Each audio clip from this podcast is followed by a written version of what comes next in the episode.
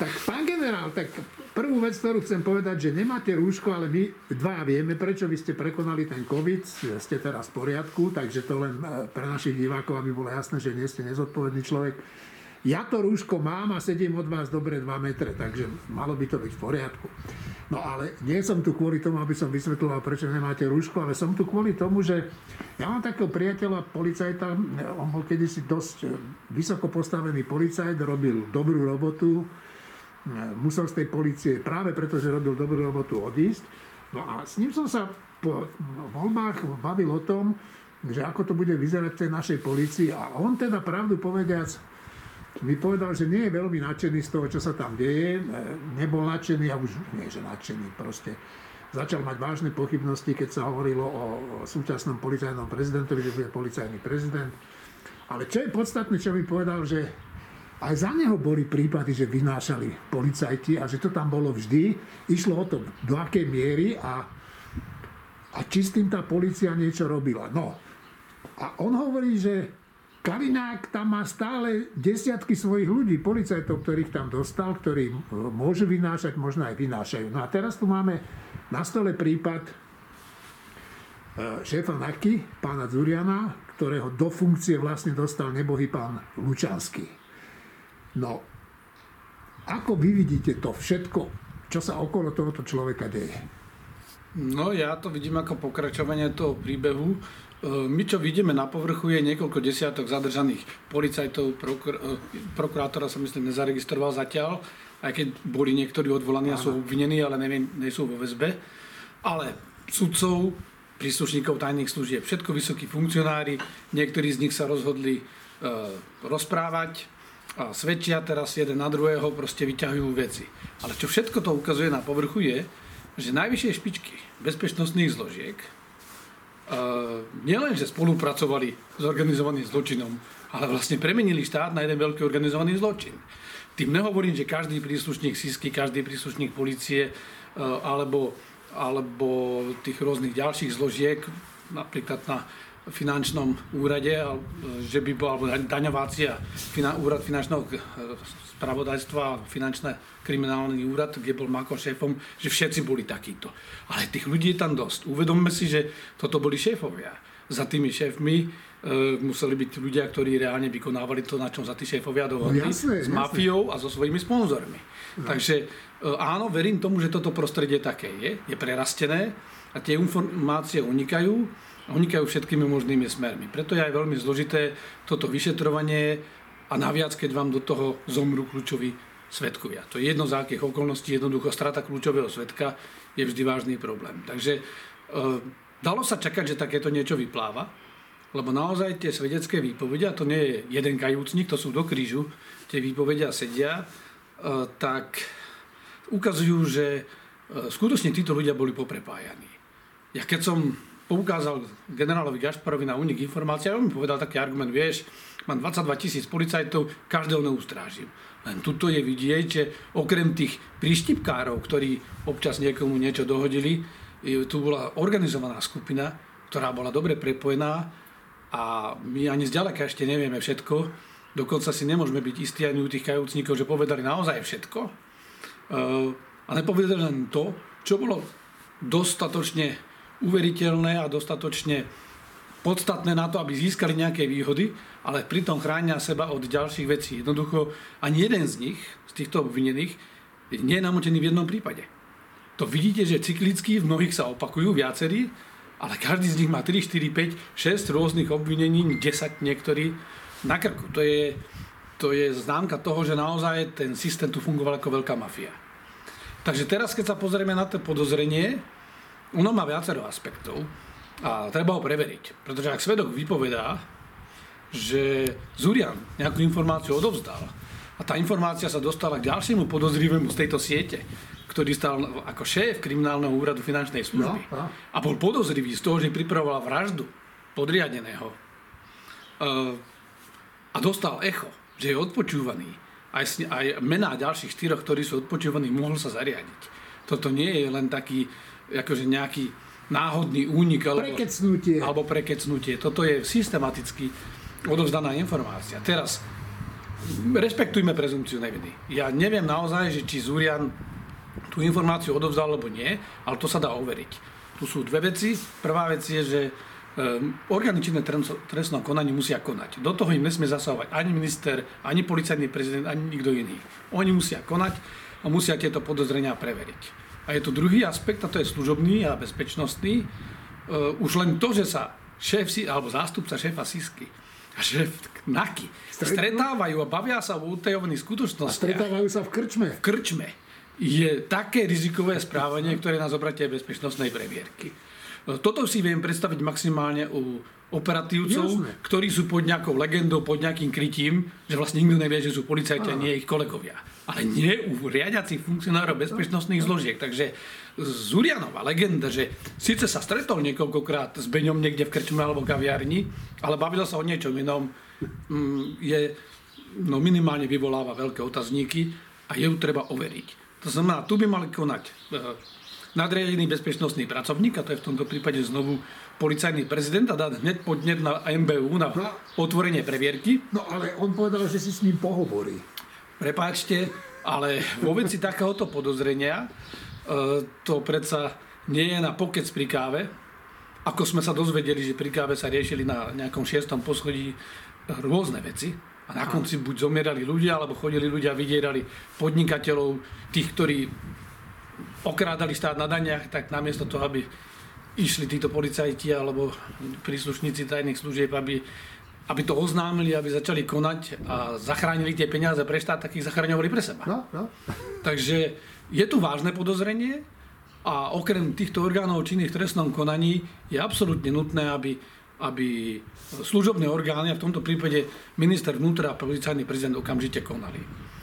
Musia rešpektovať prezumpciu neviny pána Zuriana, ale okrem tej kávy by ho mali podrobiť štandardnému služobnému úkonu na overenie spoľahlivosti. A to je čo?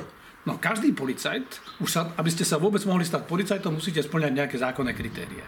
To je v zákone o štátnej službe policajtov a v paragrafe štrnásť sa hovorí, že, že ten policajt pod, uh, musí byť bezúhonný, to sa, tam potom sa hovorí aj, ako sa to overuje, musí byť spoľahlivý a potom tam celý rad ďalších kritérií vrátane kvalifikácie, zdravotného stavu, no, duševného stavu.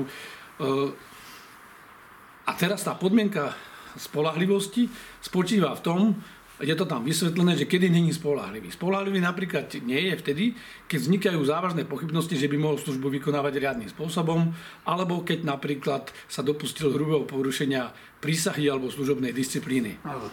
A, a, sme pri tom. a sme pri tom, že tu je obvinenie, ktoré nie je preukázané zatiaľ, ale je to obvinenie, svedka je zaprotokolované v trestnom spise, a ostatné svedectvá od toho svedka sú brané ako vierohodné, tak je tu obvinenie, že vlastne tento príslušník, šéf náka, sa dopustil porušenia dôležitej povinnosti policajta, ktorá je tiež v zákone definovaná, a to porušil mlčanlivosť a je podozrivý z toho, že spáchal no, trestný čin. Počkajte, no porušil mlčanlivosť, ale však nemôže sa nejaký policajný šéf porozprávať s námestníkom tajnej služby o tom, koho poču, odpočúvajú, prípadne sledujú. Čo je na tom? Ja sa pýtam ako laik. Ja vám ako expert odpoviem, že pri ochrane utajovaných skutočností platí jedna taká zásada, že potreba vedieť. Vám nestačí, že máte nejakú bezpečnostnú previerku na nejakom stupni, a teda určite mali najvyššiu jeden aj druhý, tu úplne najvyššiu okrem tých vojenských, ktoré sú ešte na atomové plánovanie v rámci NATO, tak mali najvyššiu previerku, ktorú... To ste mali vy? To som mal. To je najvyššia previerka, ktorú v tomto štáte môžete dostať. Prezraďte niečo. Nemôžem. Ale, a teraz to je o tom, že dokonca aj tí dvaja policajti, ktorí sedia v jednej kancelárii, alebo dvaja siskári, ktorí sedia v jednej kancelárii, sú navzájom voči sebe a voči konkrétnym utajovaným skutočnostiam nepovolanými osobami. Jednoducho, vy nemôžete rozprávať s tým svojím kolegom, ak on to nepotrebuje pre svoj výkon činnosti. Takže prvý aspekt je tu, že to, že je to šéf es í es-ky alebo zástupca šéfa es í es-ky vôbec neznamená, že oprávnenou osobou sa dozvedieť niečo. No počkajte, ale však oni to potrebovali pre, vedieť pre výkon svojej činnosti, aby mohli, aby mohli pása, páchať trestnú činnosť. No v tomto prípade to, je, to vysvetlenie by tu bolo na mieste, áno, ale pokiaľ niekto argumentuje súčinnosťou s inými zložkami, tak tu chcem upozorniť, že platí zase to isté, že tá druhá zložka dostane len také informácie, ktoré je potrebné na to, aby splnila tú svoju časť úlohy v rámci tej súčinnosti. To znamená, súčinnosť sa nevysvetľuje, tá sa vyžaduje. znamená, ja si vypýtam súčinnosť a požiadam es í es ku, dajte mi túto a túto informáciu na túto a túto osobu. Oficiálne, nie v krčme. Jasne, nie v krčme a nezdôvodňujem prečo, že lebo ho stíhame kvôli tomu a tomu, tomu. Veď tomu sa hovorí operačná bezpečnosť. Veď si predstavte, že do vyšetrovateľi do spisu nesmie nikto. Ani jeho nadriadený nikto. Môže si ho vyžiadať prokurátor, dozorujúci, a keď si ho vyžiada nadriadený prokurátor, musí byť o tom úradný záznam. To znamená, to je také detinské vyhováranie sa, že chodili sme do krčmy a bavili sme sa o, o dôležitých veciach.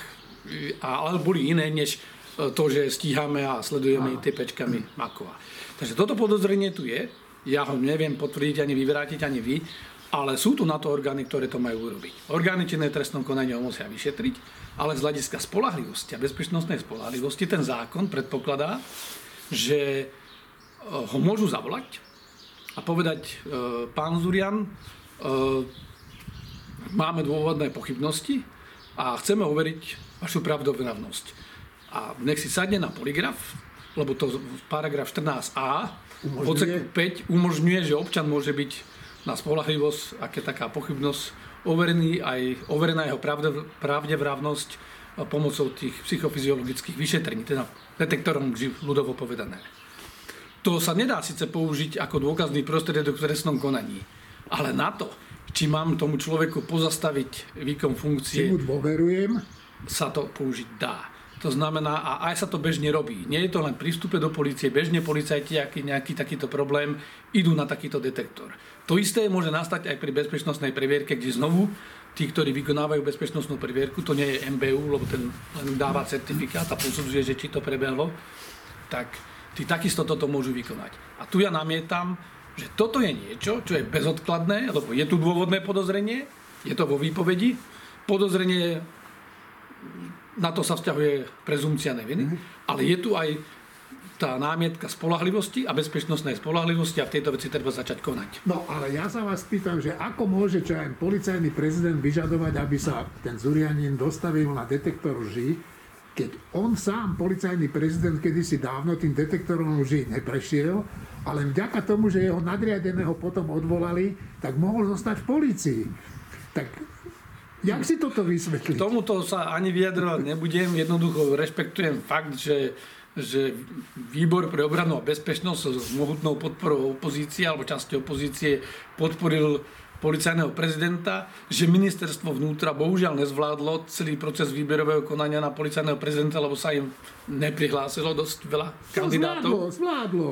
A je vymenovaný policajný prezident, ja to rešpektujem, nemám zatiaľ dôvod nedôverovať, ale, ale na druhej strane ho upozorňujem, že on je povinný konať. On nemôže čakať a pozývať si ľudí na kávu, on má proste konať riadne a dokiaľ podozrenie nie je jednoznačne vylúčené, má nástroj na pozastavenie, dočasné pozastavenie výkonu funkcie. To je legitímny nástroj, na šesť mesiacov môže Zuriana postaviť bokom a pokiaľ sa nepreukáže to podozrenie, jemu sa doplatia všetky náležitosti, bude očistený. Ale v momente, keď on zostáva na tej funkcii a to podozrenie nebolo jednoznačne vylúčené, tak to vyvoláva ďalšie pochybnosti, že môže aj ovplyvňovať to konanie. No, e- Zurianin však môže hovoriť, alebo ľudia, ktorí... Zurian, Zurian. Zurian, pardon. Môžu hovoriť, a no, no niektorí ľudia to aj hovoria, že no však šéf náky spustil veľké vyšetrovania, zatvára vysoko postavených funkcionárov bývalých a že toto môže byť taká spravodajská hra proti nemu, aby sa tie vyšetrovania zastavili. A, a má to aj svoju logiku, áno, ale je to uveriteľné, že je to takto? Tak ono je uveriteľné, viera je sama o sebe založená na tom, že chcete tomu veriť, tak tomu veríte, ale ja, ja začnem od toho konca. Áno, nemôžem vylúčiť aj ten druhý koniec, že je to spravodajská hra. Keď sa pozrieme na to, čo sa všetko deje a kto všetko v tom bol, tak si povedzme, kto je pán Beňa. Je to námestník es í es ky, je dokonca predtým ešte aj bývalý policajt vysoko postavený, ale je to námestník es í es ky. To znamená, to je človek, ktorý nás mal chrániť. A bol v čele inštitúcie, ktorá nás mala chrániť pred vonkajšími hrozbami a pred terorizmom. A tento človek sa nie len tak okrajoval, on sa cieľavedome zapojil do organizovaného zločinu. To znamená, rozkladal tento štát znútra. E, takýto človek dokonca teraz bojuje o prepustenie na slobodu. E, no kto má viac, väčšiu šancu ovplyvňovať svedkov, než takýto človek. Ten má obrovské kontakty, o ktorých my ani netušíme. A len čas z nich vyplávala v rámci tých, tých výpovedí a tých uznesení súdu. A veľa vecí vie, o ktorých nehovoril zrejme. Prá, práve o tom, k tomu smerujem. To znamená, nemôžem vylúčiť, ale ani, ani potvrdiť, jednoducho na to nemám podklad, ale, ale ako analytik sa musím na to pozerať, že áno, táto možnosť tu je. No, ale na druhej strane sa pozrieme, že ako to vlastne s tým hrdinstvom a tým vyšetrovaním v rámci NAKA je. Toto je legenda, ktorú tu šíri aj pani Saková, ktorá takisto argumentuje tým, že za Lučanského sa predsa rozbehlo, rozbehlo vyšetrovanie. My dneska vidíme z uznesení, že v momente, keď sa stal policajným prezidentom, tak povedal, že má málo a vypýtal si viac. Bohužiaľ, aj on je mŕtvý a dnes je mŕtvý už aj ten, ktorý mu tie peniaze nosil. Čiže má málo úplatkov, tak? Áno, zdalo sa mu málo, lebo všetci... Argument bol, že vo všetkých musí ťahať z... Sasračiek? No, nechcem to tak povedať, no, ale to parafrázujem to s problémov, z prúserov a, a on z toho nič nemá. No to znamená, už toto je ukázka toho, že, že to nebolo košer. Samozrejme, tam boli podozrenia ďaleko hlbšie do histórie. Ale keď sa vrátim k tej pani Sakovej, to znamená ten argument, že však všetko sa spustilo, je podľa mňa veľmi taký povrchný a to je taká rozprávka snehulienky, ktorá nevedela, čo jej trpaslíci robia. Lebo sú tu len dve možnosti. Buď pani Saková vedela o tom, čo sa deje na tom rezorte. Musela vedieť. Čo mohla tušiť, ale neviem to preukázať. Alebo naozaj je absolútne nekompetentná a naivná. Pretože ona si ešte zobrala dokonca aj generála Gašpara, ktorý musel odísť. A zobrala si ho ešte ako poradcu. No a teraz, keď sa pozrieme na tie vyšetrovania, no tak ani policajný prezident, ani šéf NAKA nie je vyšetrovateľ. On nemal predsa zásluhu na tom, že sa vyšetrila vražda Kuciaka, alebo že sa vyšetrili tieto ďalšie kauzy. K tým dospeli, tým rozpletaním nitiek vyšetrovatelia a prokurátori úradu špeciálnej prokuratúry. Ja si neviem predstaviť, že by generál Lučanský, alebo, alebo že by Zurian ako šéf NAKA odmietol raziu v tej situácii. V tejto situácii. Obzvlášť Ak by, ak by naozaj bola pravda, že mal za ušami. Veď by bol tak, na to okamžite by to bolo okaté. To znamená, tu skôr je otázka opačná, že ak vidíme, že tie zásahy boli aj také teatrálne a že teda vás, média, ja neviem, či vás prizývali, ale, vždy, ale vždy, vás asi nie, ale vždy tam boli príliš dosť skoro. To znamená, že okamžite, keď začala akcia, už, už bola informácia vonku a tuto namieta aj najväčší kritik Fico, že je to také teatrálne. A v tom má pravdu. A má pravdu, lebo tu naozaj potom je tá, na, taká tá úvaha, že no ak takúto teatrálnosť niekto robí, tak to robí práve preto, aby vyzeral príliš horlivo. Áno. Ale podstatná jedna vec. On predsa nepripravoval tie kauzy, on ich nevyšetroval, ale vyšetrovali ich a pripravovali tieto akcie vyšetrovatelia a prokurátori, ktorým sa rozviazali ruky, a ktorí začali rozpletať tú niť. Začalo to trémou a postupne sa to odvíja k jednotlivým svedkom, ktorí vypovedajú. No, uh, hovoríte, že sa im rozviazali ruky. Ja to skôr vidím tak, že uh, nikto nemal odvahu v tej dobe im tie ruky zviazať. Proste nebolo nemal, to možné. Nebolo Pán to... redaktor, to už nebolo možné. No, no, to... Jednoducho, bol tu veľký spoločenský tlak. Bol tu veľký únik informácií. Bolo to pokryté médiami. A sú tam aj čestní naozaj tí policajti, ktorí, no. ktorí sami aj nemali odvahu to zakryť. Jasne. Ale tu je jeden aspekt, že práve aj Lučanský a Zurian boli tí, ktorí napríklad útočili na, na vyšetrovateľa Juhása. No, to som sa chcel spýtať. A, no ale tak si povedzme, čo sa stalo. To znamená, na jednej strane tu argument, že ako všetky akcie sa rozbehli, ale v momente, keď tým vyšetrovateľov pod vedením Juhása začal rozplietať to klopko, prišiel ex ofo zásah z vrchu, a rozdelili ten spis. A tá časť, kde sa hovorilo o nejakom Milanovi a ďalšie veci, sa dali policajnej inšpekcii. Áno. A asistovala pritom e, práve pani ministerka Saková, nebohý generál Lučanský a generálny prokurátor Čižnár. Áno. Takže minimálne buďme vyvážení v tom, že, že tak, ak môžeme pripustiť, že to bola spravodajská hra, tak musím zrovna, dokiaľ to vyšetrovatelia nevyvrátia, alebo nepotvrdia, musím pripustiť aj to, že Beňa vypovedá pravdu a že Zurian vynášal. A to, že bol prepojený a že bol nominant aj generála Lučanského, je fakt. No, toto sú hrozné veci, čo tu hovoríte. A, a druhou vecou je to, že Že čo s tým teda? No ja si myslím, že nič iné než poctivá tvrdá práca a dodržiavanie tých princípov a zákonov ani není. Skrátka, vyšetrovatelia nech vyšetrujú to, čo majú, bez ohľadu na to, čo sa píše v médiách, bez ohľadu na to, čo kto vyhlasuje. A do toho im nesmie nikto zasahovať, ani minister vnútra, ani to urýchľovať, ani to brzdiť, ani policajný prezident. Tí musia byť bokom od tohto. Po druhé, je tu ten inštitút dočasného pozbavenia výkonu služby, dokiaľ sa tie podozrenia nevyvrátia. To vôbec ne, neznamená, že sa porušila prezumpcia neviny. Jednoducho priamo preto toto v zákone je. Ak vznikne pochybnosť, tak v zájmu objektivity a udržania integrity tej služby alebo toho policajného zboru, lebo to platí podobný princíp aj v ostatných zložkách bezpečnostných, je potrebné ho dočasne pozbaviť výkonu funkcie, je potrebné preveriť jeho bezpečnostnú previerku, ak sa ukáže, že to je v poriadku, nič sa nedieje, previerka mu zostane, ale nemôže sa stať to, že to, čo sa stalo na prokuratúre. No. My tam máme prokurátora Tichého, my tam máme prokurátora Šufliarského, Trnku, ktorí, sú, ktorí udržiavali čulé kontakty s mafiánmi. A jeden z nich je dokonca podozrivý, teda, že aj niečo spáchal a je v nejakom štádiu konania. A títo ľudia sedia na prokuratúre. Veď to je, to je nonsens. No. To znamená, tam niekto zanedbal nejaké povinnosti, lebo aj zákon o ochrane utajovaných skutočností jasne hovorí, že kto ako má konať.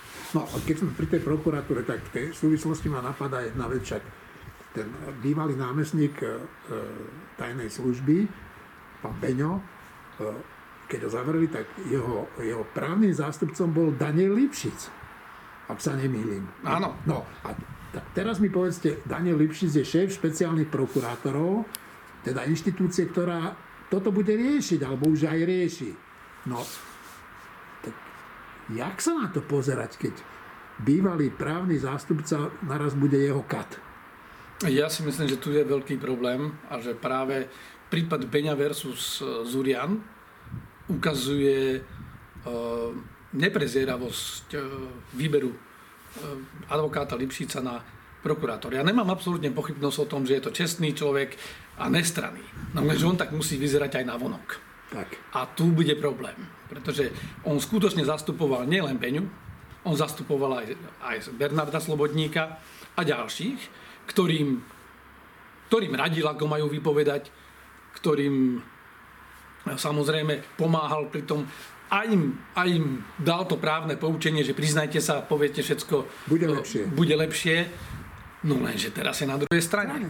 Ja pripomeniem, že sudca Kliment bol vylúčený na základe najprv zvláštneho rozhodnutia, musím povedať, ústavného súdu, ktorý dokonca sudcu s kontaktami na mafiu odškodnil.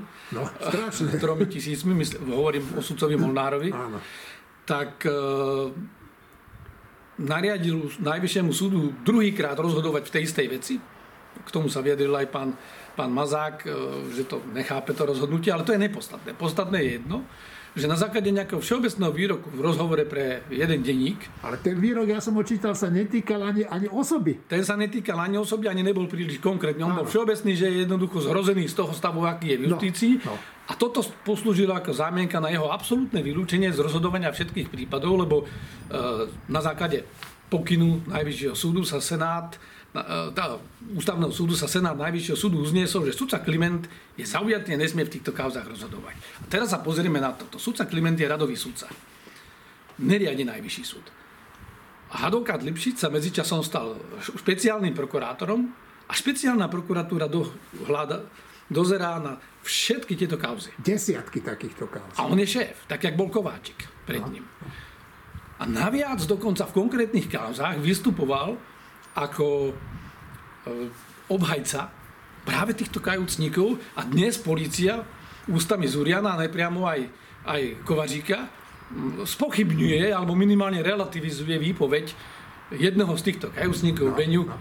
Pokiaľ už ide aj o to, že aj Zurian mal nejakým spôsobom konať nekorektne a do jakej miery to musia vyšetriť policajné orgány. No tak to je jasné, že v prvom prípade z týchto priamých prípadov musí byť vylúčený. Takže musí byť vylúčený zo všetkých, ale to spolu súvisí. Takže ak by sa použil rovnaký princíp ako v prípade sudcu Klimenta, tak ja to budem parafrázovať, že, že tým pádom by si Lipšic mal vybrať rok dovolenku a nerobiť vôbec nič. A to, to je nonsens. To znamená, tu je veľký problém. Nie, pokračujte kľudne.